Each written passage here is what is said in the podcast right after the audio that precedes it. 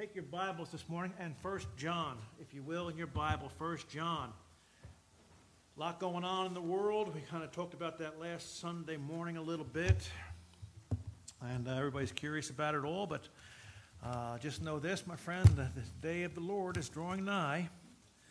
Amen. And uh, let's be found faithful when he comes for his church. And that's what we're waiting for. The next thing on God's calendar is the catching away, the taking home of his bride. And so, church, be ready, be faithful. This thing is heating up in the Middle East. A lot of things happening. And uh, lack of leadership everywhere, and which is a mark of the end times, really. God remove leadership on every level. We don't have much leadership in this world anywhere to be found. And uh, the world's looking for somebody who has got answers, and Satan will give them somebody. That somebody be a, God, a man that God calls Antichrist.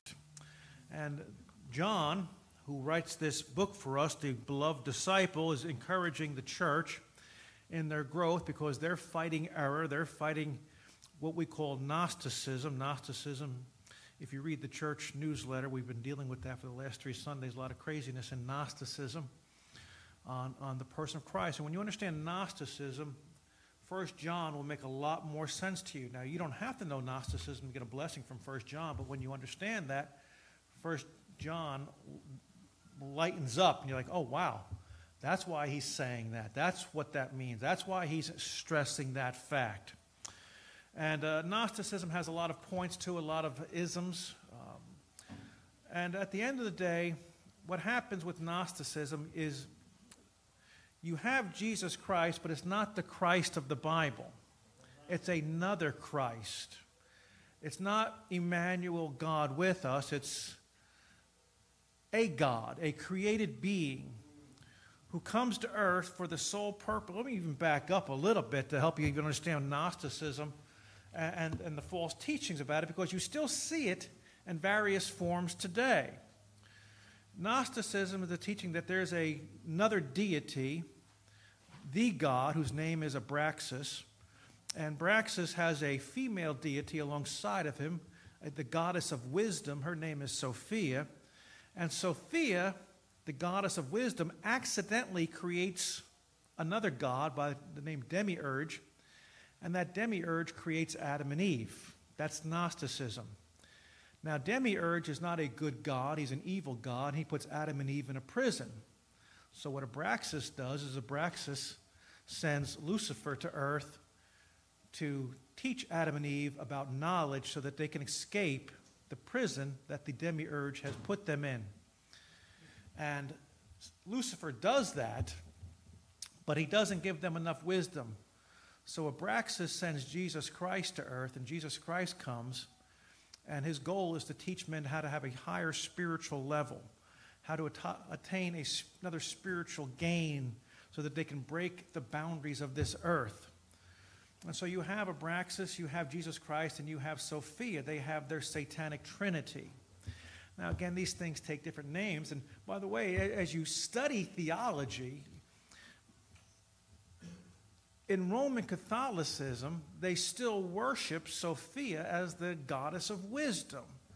In many circles, in some Catholic circles, Sophia is the Holy Spirit of God. She's given a feminine personality, which is, again, blasphemous. It's not proper theology. It's not biblical theology.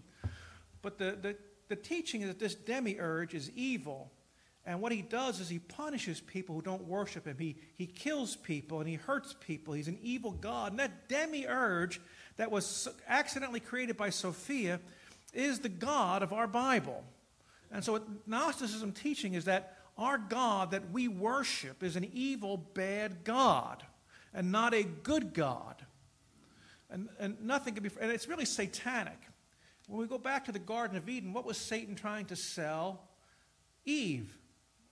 It, you know, what, if God's really good, well, why is he withholding this, this tree from you? He's withholding something. And how can he be good if he's, and, and if he's holding something back that's good to have? And we know that God was a good God, and God is a good God because he was preventing man from falling into sin. And And Satan talked man into sinning, and, and sin fell upon all of us because of that. But Gnosticism gives us this false Christ who does not provide full salvation. He's not a Christ who pays for the, our sins. Brother Ronald here, Brother Ronald was coming in with his family this morning, and on the way, the Jehovah's Witnesses are going down the street, and they had a brief encounter with them.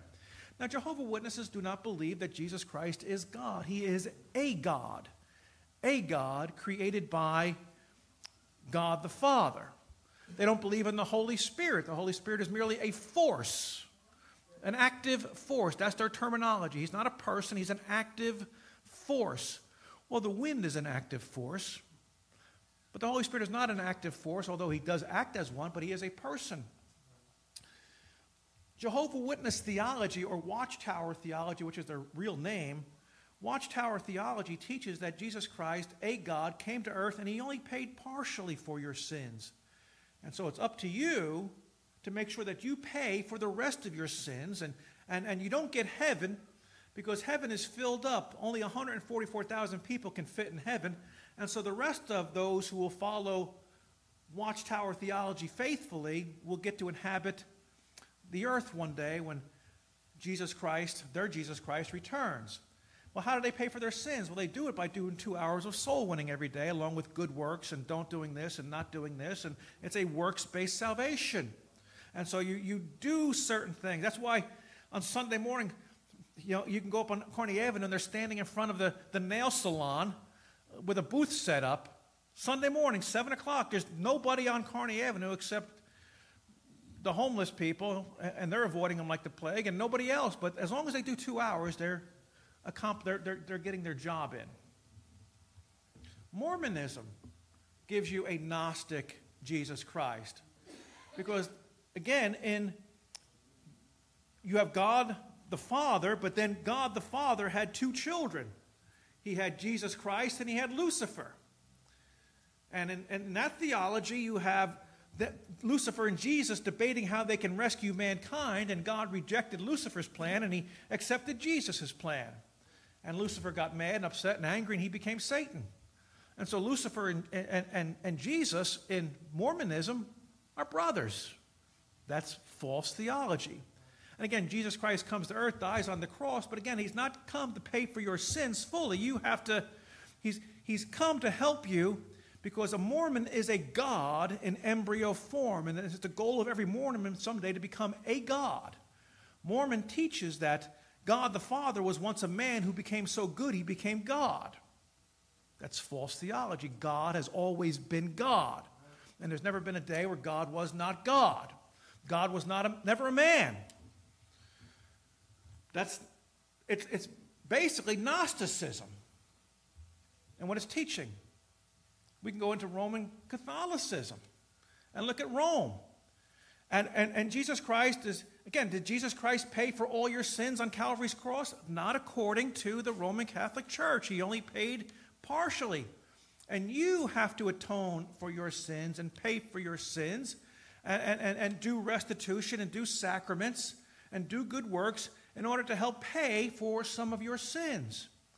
And according to Roman theology, Mary is known as co-redemptress. She paid, she's, she's part of the redemption package. It's not Christ and Christ alone, but it's Christ and Mary as co-redeemer. She's Mother God. She's the Queen of Heaven. And there is no Queen of Heaven in your Bible. There is simply God. And God rules and reigns. It is Catholic teaching that if there's a king in heaven, and then there's a son, then there must be a woman involved, and so therefore the Holy Spirit is represented as a woman, giving us a family picture in heaven. Again, that's not the Bible picture, that's Gnosticism. It's false teachings. And so we may not, they may not call it Abraxas and Sophia and Demiurge and all these things, but you see the underlying lie of all that nonsense is still here all around us. And so when you look at somebody, and so when a Jehovah's Witness says, I believe in Jesus, and you say, yay, they believe in Jesus. No, no, no, no, no. It's a, it's a different Jesus. Different definition. I went to try a hamburger one time at a place. I won't mention it, but there was corn in my hamburger. Now listen, I like corn and I like hamburgers, but the twain should not meet.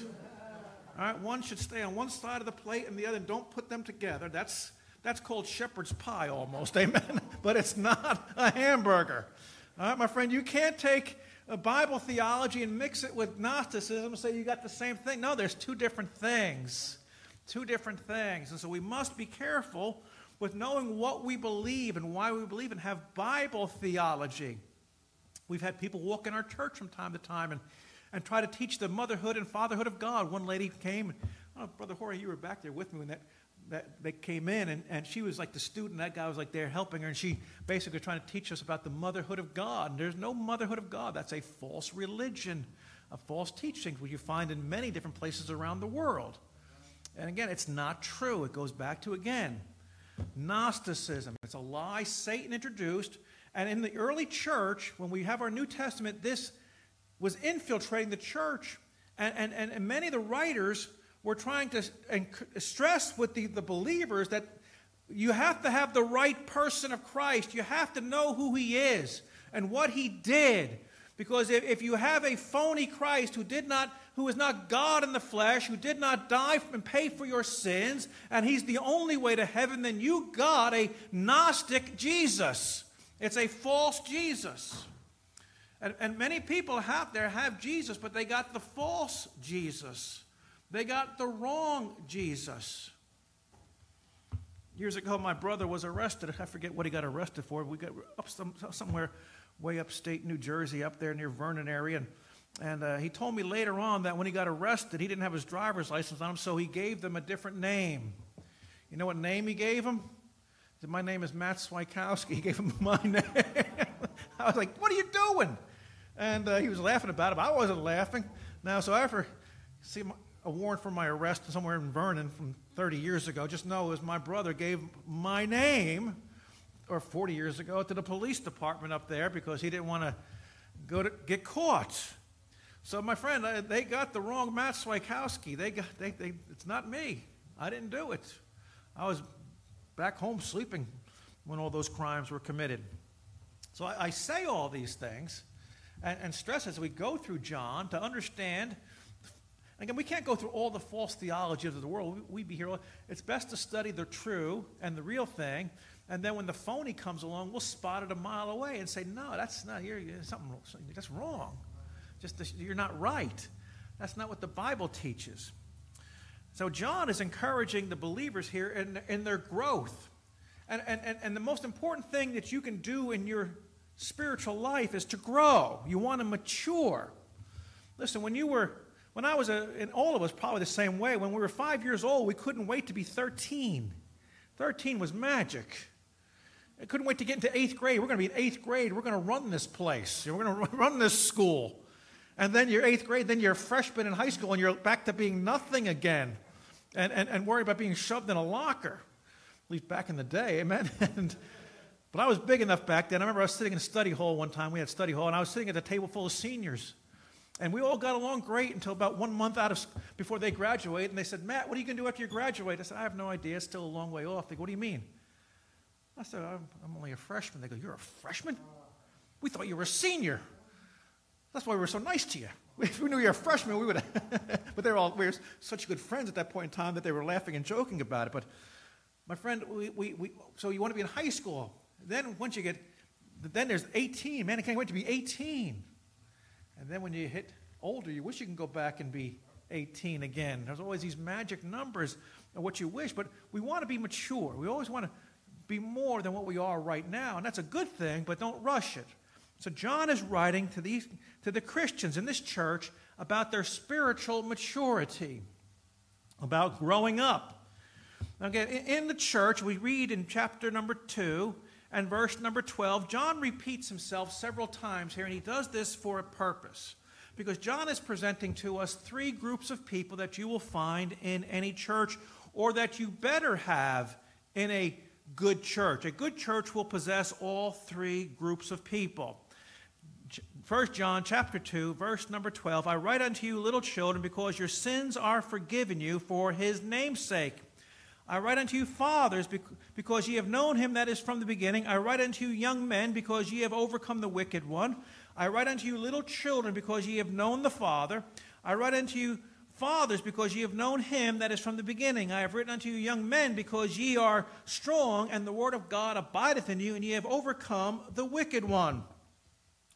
Now again, no, John is writing to every stage of believer here. He talks to the little children, he talks to the young men, and he talks to the fathers. Now by those terminology, he's not re referencing to a physical age, but a spiritual age. Little children is referring to those who are young converts, those who are new in the faith, to those who have recently trusted Christ and are, and are learning. They're, they're young in the faith. He talks then to the young men, those who have been saved, and they're, they're, they've been saved for quite some time, and, and they're uh, mature individuals, but they're still young men in their faith. And he talks to the fathers. These are the people in church who've been saved for many, many years. These are the older Christians in church who've just been there forever. Those are the ones who were there when you were a kid, and when you come back thirty years later to visit the place because you moved away, they're still there, but the hair is just a little more gray. Uh, but those are the mature believers. Every church needs these three groups of people. Oftentimes in church, the older crowd may not want the younger crowd because they mess up the building, and, and, and things get dirty, and, and, and, and they, uh, it, it, it's just messing up the way things always have been. And, and, and, and the, the, if we have a church full of just young people and no spiritual maturity, then we have problems with that too. Who's going to help guide the, the younger Christians? And if we have a church just full of uh, that, that young men and no older people and no new birth taking place, that's a recipe for disaster as well. We have to have all three stages in the ministry here. Now again, these little children uh, who have just received Christ and they've begun to follow him. Now my friend, if you're a newborn Christian, remember that he tells here that the, the, the thing you struggle with as a new Christian is, am I saved? Did I lose my salvation? Am I really saved? And he encourages you here, again, he's fighting Gnosticism when he stresses this, but he's also, you don't have to know Gnosticism to know this. He says in verse twelve, I write to you, little children, because your sins are forgiven you for his name's sake. The greatest thing that you need to understand when you got saved is that your sins were forgiven. How many sins, preacher? All of them. I mean, my past sins? No, all of them. This is the hardest thing for Christians to understand, all of them. Your future sins have been paid for. You have been forgiven. So you know, I can sin tomorrow? Yes, you can, because you're still forgiven. You're forgiven. And people struggle with this idea, Pastor, I'm no good, I'm a bum, I keep failing, and, and I, I got saved, but I, I keep messing up. Yes, you, you do. But understand that your sins are forgiven. Your, your relationship with God has not altered because God has forgiven you for his name's sake, and that, that namesake is Jesus Christ. Neither is there salvation in any other, for there's none other name under heaven given among men whereby we must be saved. That's the name of Jesus Christ. The sweetest name ever spoken to mortal ear is the name of Jesus Christ, because our sins have been forgiven us for him. Jesus Christ paid for them on Calvary's cross. All my sins, yes, all my sins were paid for by Jesus Christ. I have no debt. We've all been in debt in life, and, and the greatest thing you can ever do is not be in debt. Remember, cash is always king, my friend, and, and, and debt is not how you build credit. Paying your bills is how you have good credit, and not being in debt is how you have good credit. I am not in debt with God with my sins because they've been paid for. They've been taken care of. That means I am no longer guilty of sin. That means I'm no longer to be judged for sin. It's no longer, I'm, I'm no longer to be condemned for sin. And I'm no longer to be punished for sins. Why? Because they're paid for. If you've trusted Christ as Savior, you have trusted the great sin bearer of the world. Jesus Christ took his sins upon himself on Calvary's cross, and there's no condemnation in us because he bore all of our condemnation. That's what makes our salvation such a great salvation, according to the book of Hebrews. How can we neglect so great a salvation? It's great, my friend, because it did what we could not do. The Jehovah's Witnesses don't have a great salvation because it's only partially paid for. Mormons don't have a great salvation because it's only partially paid for. Roman Catholicism doesn't have a great salvation because it's only partially paid for. And so on with the other cults and isms and schisms that are out there. Ours is great because Jesus paid all of that debt that I could not pay. My, I'm cleansed. And again, for his name's sake, God forgives our sins, not because you're so special, but for Christ's sake. He cleanses us, and, and, and he does so much more for us. God loves us perfectly. But God loves his own Son with a very special love, and God's Son, the Lord Jesus Christ, again, did for us what we could not do. Therefore, no person can ever take the place of Christ. There is no other Christ.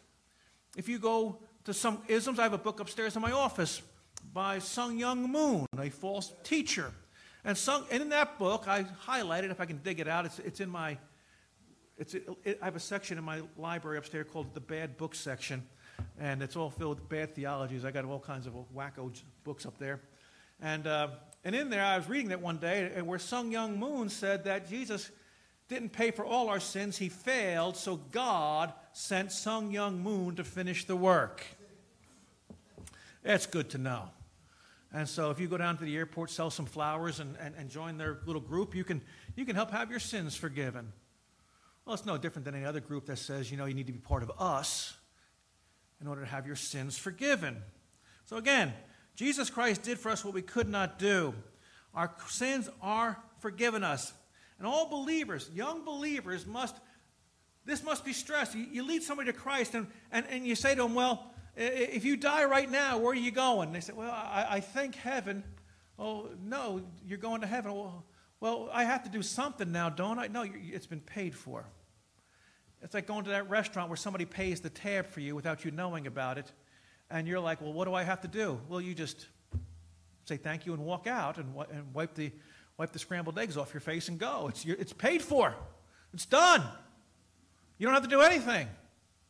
Jesus paid for my sins? Yes. But you see, when you get saved, a change takes place in your life now because you're not the same person you once were. I used to argue with me.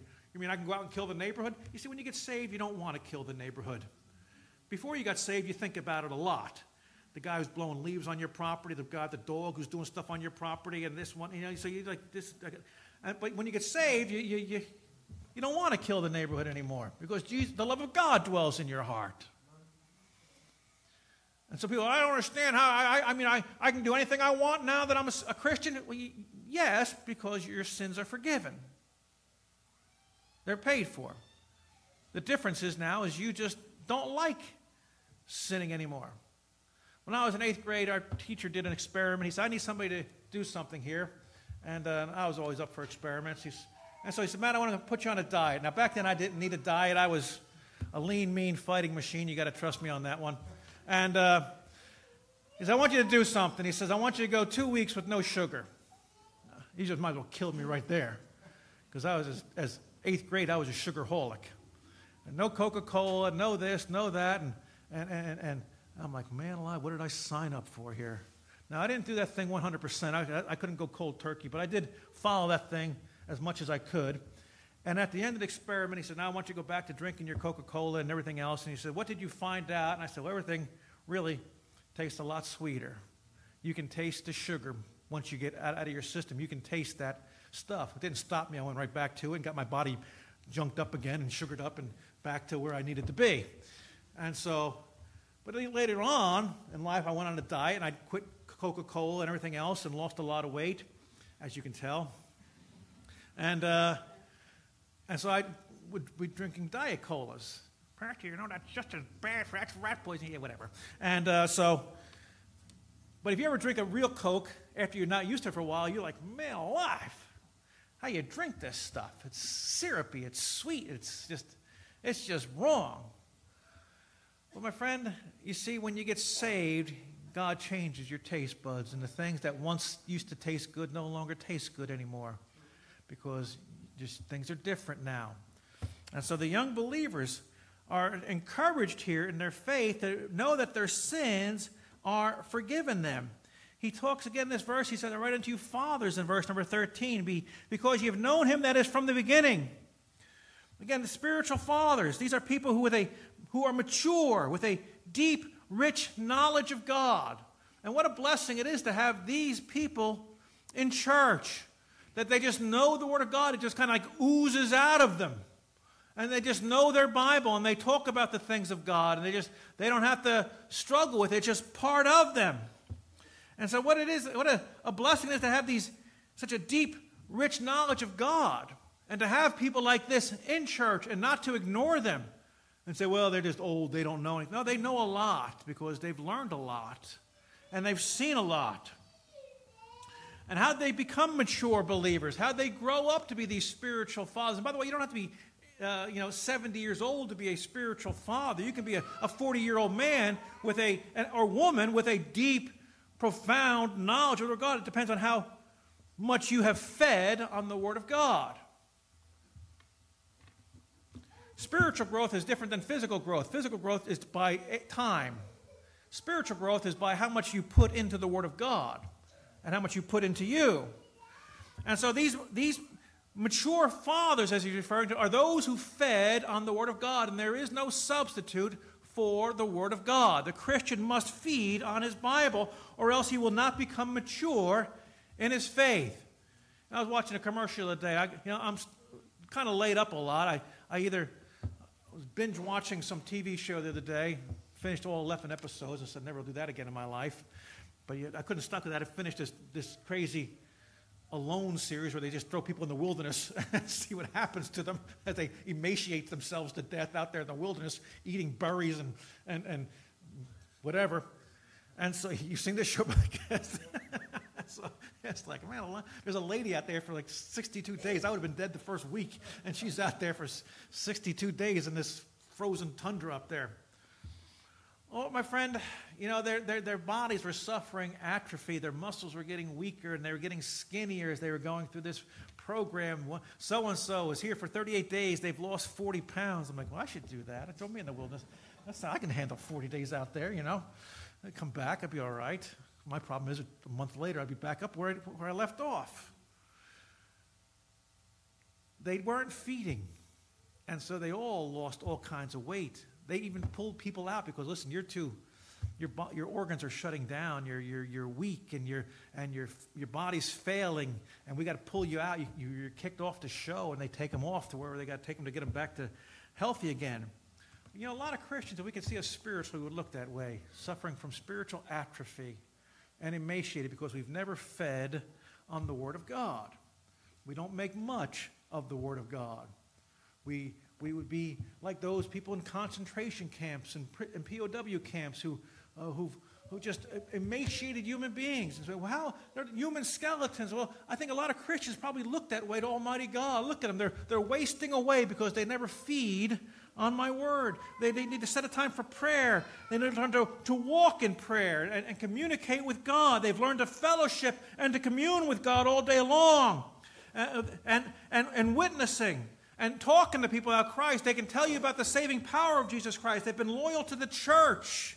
And there's no substitute for the local church. God ordained and has given us the local church. And any man who's a spiritual man, any woman who's a spiritual woman, it makes much of the local church.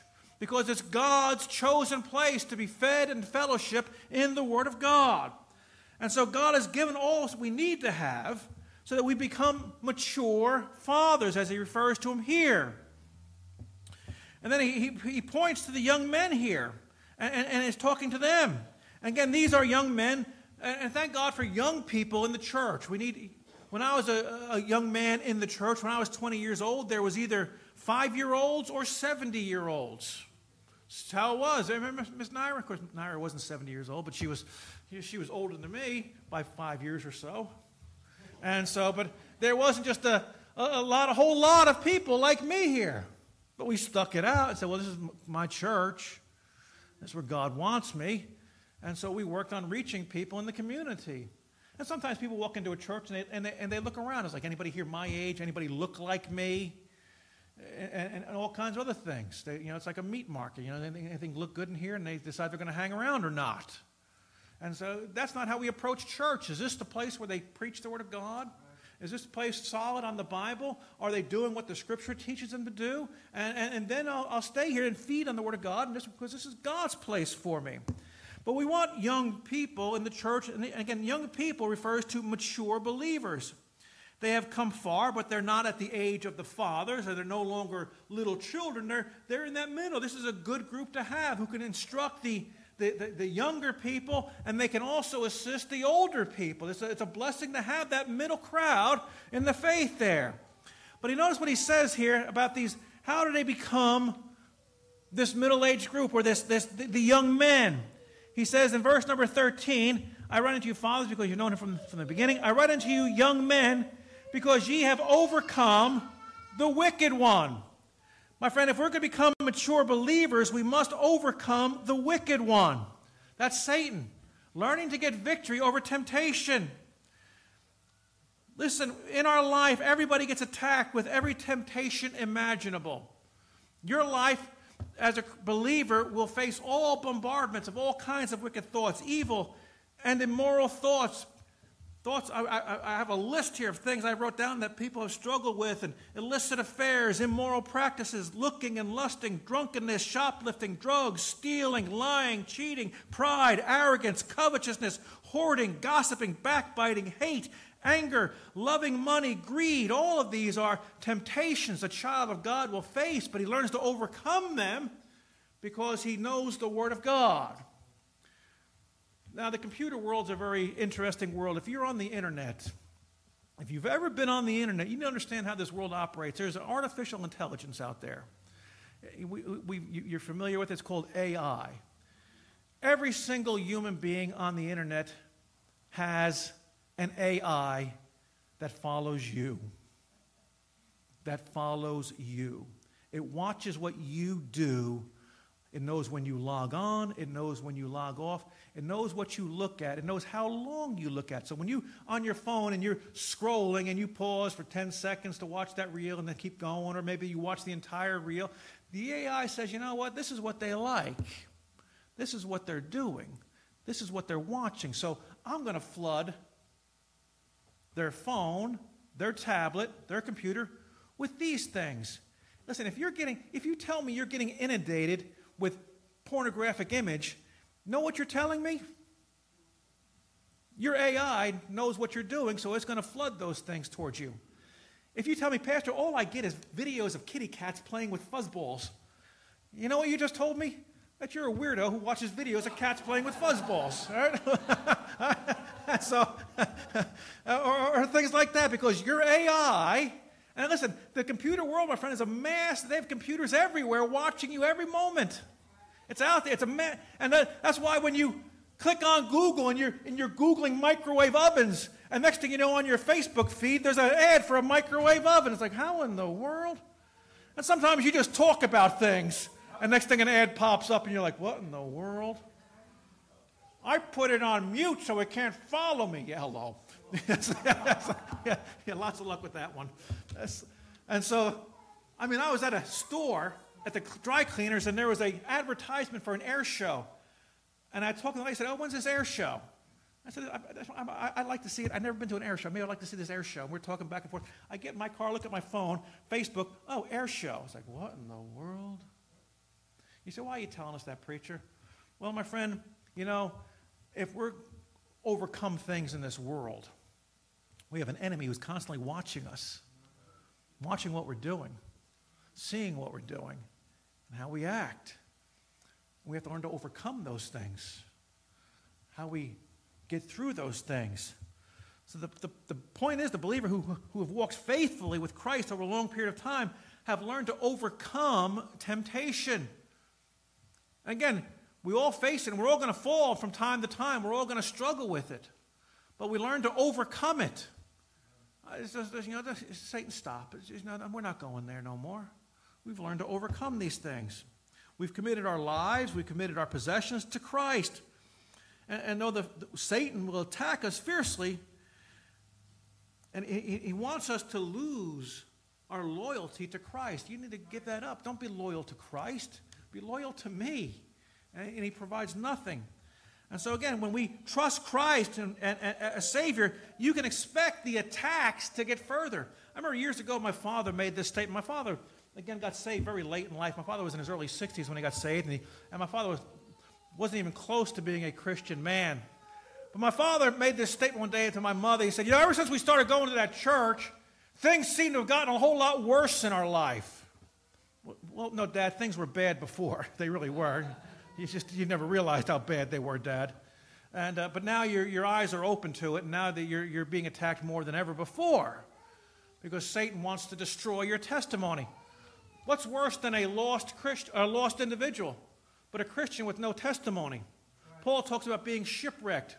You know, I'm a castaway. I'm, I'm saved, but I'm a castaway. I'm, I'm of no use to God. God ought to take me and put me on a shelf because, you know, I really can't use you because you're just a, you, you keep, you've messed up so much and, and you got no testimony. Lot had no testimony to pull his family out of Sodom and Gomorrah. And that's another thing. People say, oh, I, I think I've done too much. I'm a castaway. Listen, if you're really worried about it, then you're probably not a castaway. I guarantee you that much. So how does a believer overcome? So he has these three groups that he keeps addressing: children, fathers, young men. He keeps repeating this over and over through these first three verses here. Well, how do we overcome Satan? How do I overcome my enemy who wants to destroy me? Paul says in James, he says, if any man of you lack wisdom, let him ask of God that giveth to all men liberally, and upbraideth not, and it shall be given him. My friend, and when James talks about asking for wisdom, he's not talking for wisdom on how you can fix your car or, or the kitchen sink. It's wisdom on how to live my life in the, in the Christian faith.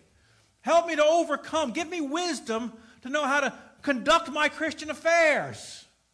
Now, if you need, when I was a kid in school, I prayed for God for wisdom. God, help me with this math test. Did you study, Matt? No. But I sure do need some wisdom right now. Well, Matt, guess what? Well, you're not getting it. What? You didn't study? You didn't pay attention? I'm sorry, you're on your own here. So, my friend, don't ask God for wisdom when you never spent time in the book. God, what's that verse again? You're on your own. It's up to you to put it in you. It's up to you to memorize it. It's up to you to, and by the way, even if you just read the Word of God, eventually it, it just kind of sticks into you. It becomes part of you because you've absorbed it. It's just part of your nature.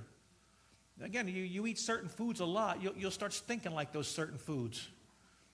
You, you eat a lot of garlic, my friend, you're going to smell like a garlic. You can always tell the vampires are because they're running away from you. Listen, because you just stink like garlic. Nothing wrong with that, by the way. I kind of like it myself, but, you know, it's just how it is.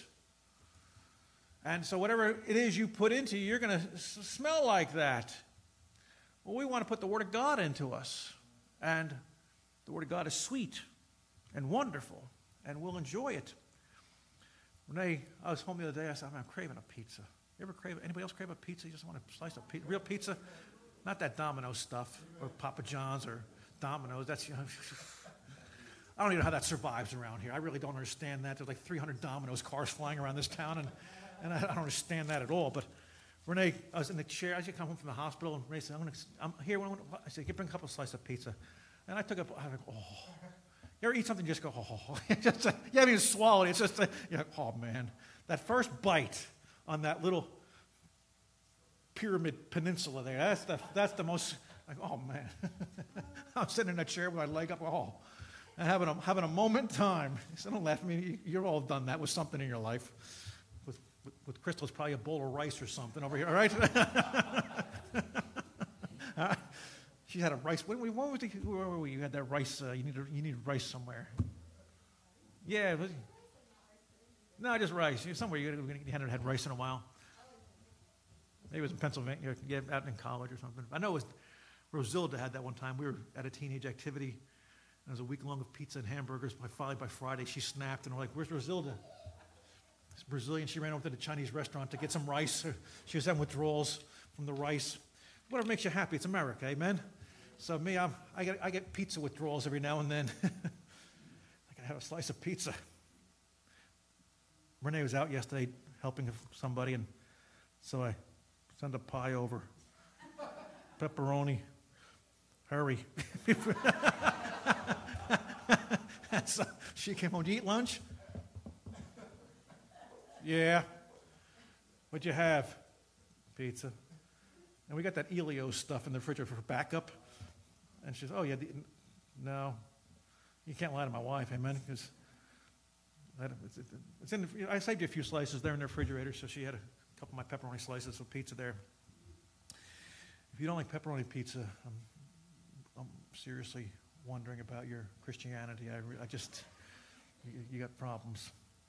Now I'm way off course here, and uh, I'm hungry now because that Pop-Tart I had at seven o'clock is worn off. Understand something. We must feed on the Word of God and read the Word of God. You know, you go to work, instead of listening to the sports or talk, have the, have a, have the Bible playing. Ain't going to hurt you. The world's not changing. It's twenty-four seven news. You don't need it twenty-four seven, trust me. Listen to the Word of God. Listen to what the Scripture has to say. We want wisdom? Ask of God, the Bible says. So how do I overcome Satan? Well, I have to know who my enemy is. In any warfare, there's two things you need to know. First of all, you need to never underestimate your enemy. Don't ever underestimate him. And second, you can't overestimate him either. Know who your enemy is. Know who he is. Have wisdom. How do I know about my enemy? You got a book. You got a book. It tells you all about him. We're also told they overcame them by using the Word of God. By quoting the Word of God in our minds. Jesus was tempted three times, and each time when the Lord Jesus Christ was tempted, what did he say? It is written. It is written. It is written.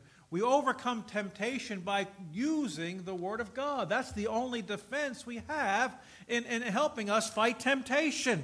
This is what the Word of God says. This is what the Bible says. This is what the Bible says. This is what the Bible says. When witnessing to my friend Scott many years ago, I kept saying, well, Scott, the Bible says. Well, Scott, the Bible says. Well, Scott, the Bible says. You put a lot of stock in that Bible. I said, well, the Bible says. And we just give him the Word of God. And, and, and because that's the only thing we have. Don't let anybody ever take your Bible away from you, because that's all you have at the end of the day is your Bible. They overcame them by yielding their bodily members not to sin. The Bible says in Romans, neither yield ye your members as instruments of unrighteousness unto sin, but yield yourselves unto God as those that are alive from the dead, and your members as instruments of righteousness unto God. I'm to give myself to, to God, for let God use it, not for Satan to use it. He had it long enough, now it's God's turn to do something with it. And I have to yield myself to doing sinful, wicked, immoral things. What can God do with me? And how can I glorify God? And every Christian will face all types of challenges in their life, especially young people will face all types of challenges in the business of what they yield themselves to and yield their bodies to. We're not to yield it to ungodly things and wicked things. Ephesians talks about overcoming with the armor of God. Wherefore take unto you the whole armor of God, that ye be able to withstand in the evil day, and having done all to stand. Ephesians talks about the armor of God. I'm to put on that armor. You say, I didn't know about this armor. Well, if you read your Bible, you know all about it. You know about the helm of salvation, the sword of the Spirit, and the breastplate of righteousness, and having our feet shod with the preparation of the gospel of peace, and our loins girded about with truth. We know all these things. And they all represent the Word of God, and we protect ourselves with the Word of God from our enemy. Why do you think Satan hates this book so much and tries to get it banned everywhere? Because it's the only thing that's going to help you. Be sober, be vigilant, because your adversary, the devil, as a roaring lion, walketh about seeking whom he may devour. Satan wants to devour people. They overcame him by not giving themselves to anger or giving place to the devil. Listen, when we make room for the devil, he'll take it. When we allow for sin to come into our life. My wife and I have joint account everything. You go on Facebook, it's Matt and Renee. People say, well, how come you have a joint account? Well, this way it protects me and it protects her. You know, not that there's anybody coming after me, but it's just what it is. It's just our account. Now, I'm not saying you all have to do that, but as long as you all got each other's passwords and you can all look at each other's account. So whatever I'm looking at, my wife looks at. If somebody messages me, my wife sees the message. You want to get in touch with me? Listen, and it's a secret. Uh, and, and if it's going to be something bad, my wife will know about it. Hey, sweetheart, I got a message from so-and-so. They want to meet me at ten o'clock tonight at the hotel, and maybe you should go over there and, and meet with them. And, and, I, and I feel sorry for you when she shows up, but because she'll just take you out. And so uh, why am I doing that? Because I'm protecting myself. I'm not giving place to the devil. I, I know Matt Swikowski. He's not that strong. I need to obey the Scriptures. And do it. So everything we have, we have a joint Google account on on the on the. Uh, now she has her email. I have my email, but I can see her emails. She can see I, my emails. So if you really want to talk to me personally, and I, I'm not opposed to that, and, and it's something spiritual that you can help with, you can. You always text me and say, I'll say, listen, I have to meet with so and so. What's it about? Well, it's something spiritual, and and we'll deal with it. So I'm not. She's not sitting in on the conversation. We'll help you. But anything further than that, then my wife's going to know about it. Because I'm protecting our marriage, which is important to, to Almighty God and, and to us and the ministry and, and, to, and to my health's sake. Amen? You know, years ago, there was a preacher in Florida. He committed adultery. The church fired him. They got a couple, another pastor in, and they fired him. Then they brought back the adulterer, and the, the adulterer committed adultery again, and they fired him. They brought another guy back. And then finally, third time, they brought the adulterer back for the third time. They said, you know, you understand something. Our pastor has a disease. He has a disease, and, uh, and so he really can't help himself. He's got this disease. Adultery is not a disease, by the way. My wife has a cure for that disease, by the way. If I was caught that disease, they, they, they, the police would walk in, and my wife would be there with the gun. And she'd be like, how do you reload this thing? As I'm, as I'm, as I'm laying there. Amen. That's how, that's how she, we take care of that disease. Amen. And I guarantee it. It straightened me right out. That's, that's, she hasn't said anything all day long now, so she pipes up. Renee, you got a fan club there. All right. All right. So again, I'm not doing anything, but I'm just simply saying there's a lot of wackos out there, and I can't help myself. No, you can help yourself. You can. So again, we submit ourselves to God, resist the devil, and he says he will flee from you. When Joseph was faced with temptation, what did Joseph do? He fled from that wicked woman. You say a woman wouldn't lie. Hello. Be careful with that one. We got to believe every woman. No. Missus Potiphar in the Bible. Everybody's innocent until proven guilty, by the way. They overcome them. Again, not going into the path of the wicked. Proverbs four fourteen, enter not into the path of the wicked and go not in the way of the evil man. Watch the path you're going on. What's this crowd doing? And what, how are they acting? And what's this crowd doing? Which path do I want to go down? So again, spiritual growth and spiritual maturity, my friend, depends on your, uh, your faithfulness to, to, what, to the things of God. And so John is encouraging the believers here uh, in, the, in the church about their, the three groups of people in their life. And, and again, little children, as you grow, understand your sins are forgiven you.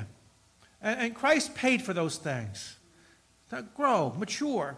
And, and you young men, you're, you're, you're, you're spiritual mature in the faith because you've learned to overcome the wicked one. That's how you got to this point in time. And you fathers, you're here because you have known him from the beginning. You have faithfully and, and, and, and on course, stayed the course with him. And that's why you're there as a spiritual older crowd, because you've just been doing this your entire life. You're just spiritually mature. It's just, it's part of you now. You can't do anything else but this because it's just your nature now. And so we look at these things, and where do we find ourselves in this list? Again, nothing wrong with either one of them. They're all wonderful places to be, but we all want to move up in life. We all want to grow so that we become the Christian God wants us to be in our local church, in our local assembly. Let's stand together for prayer. Father, we do thank you for your goodness and your mercy. We thank you for Jesus Christ who loved us and died for us.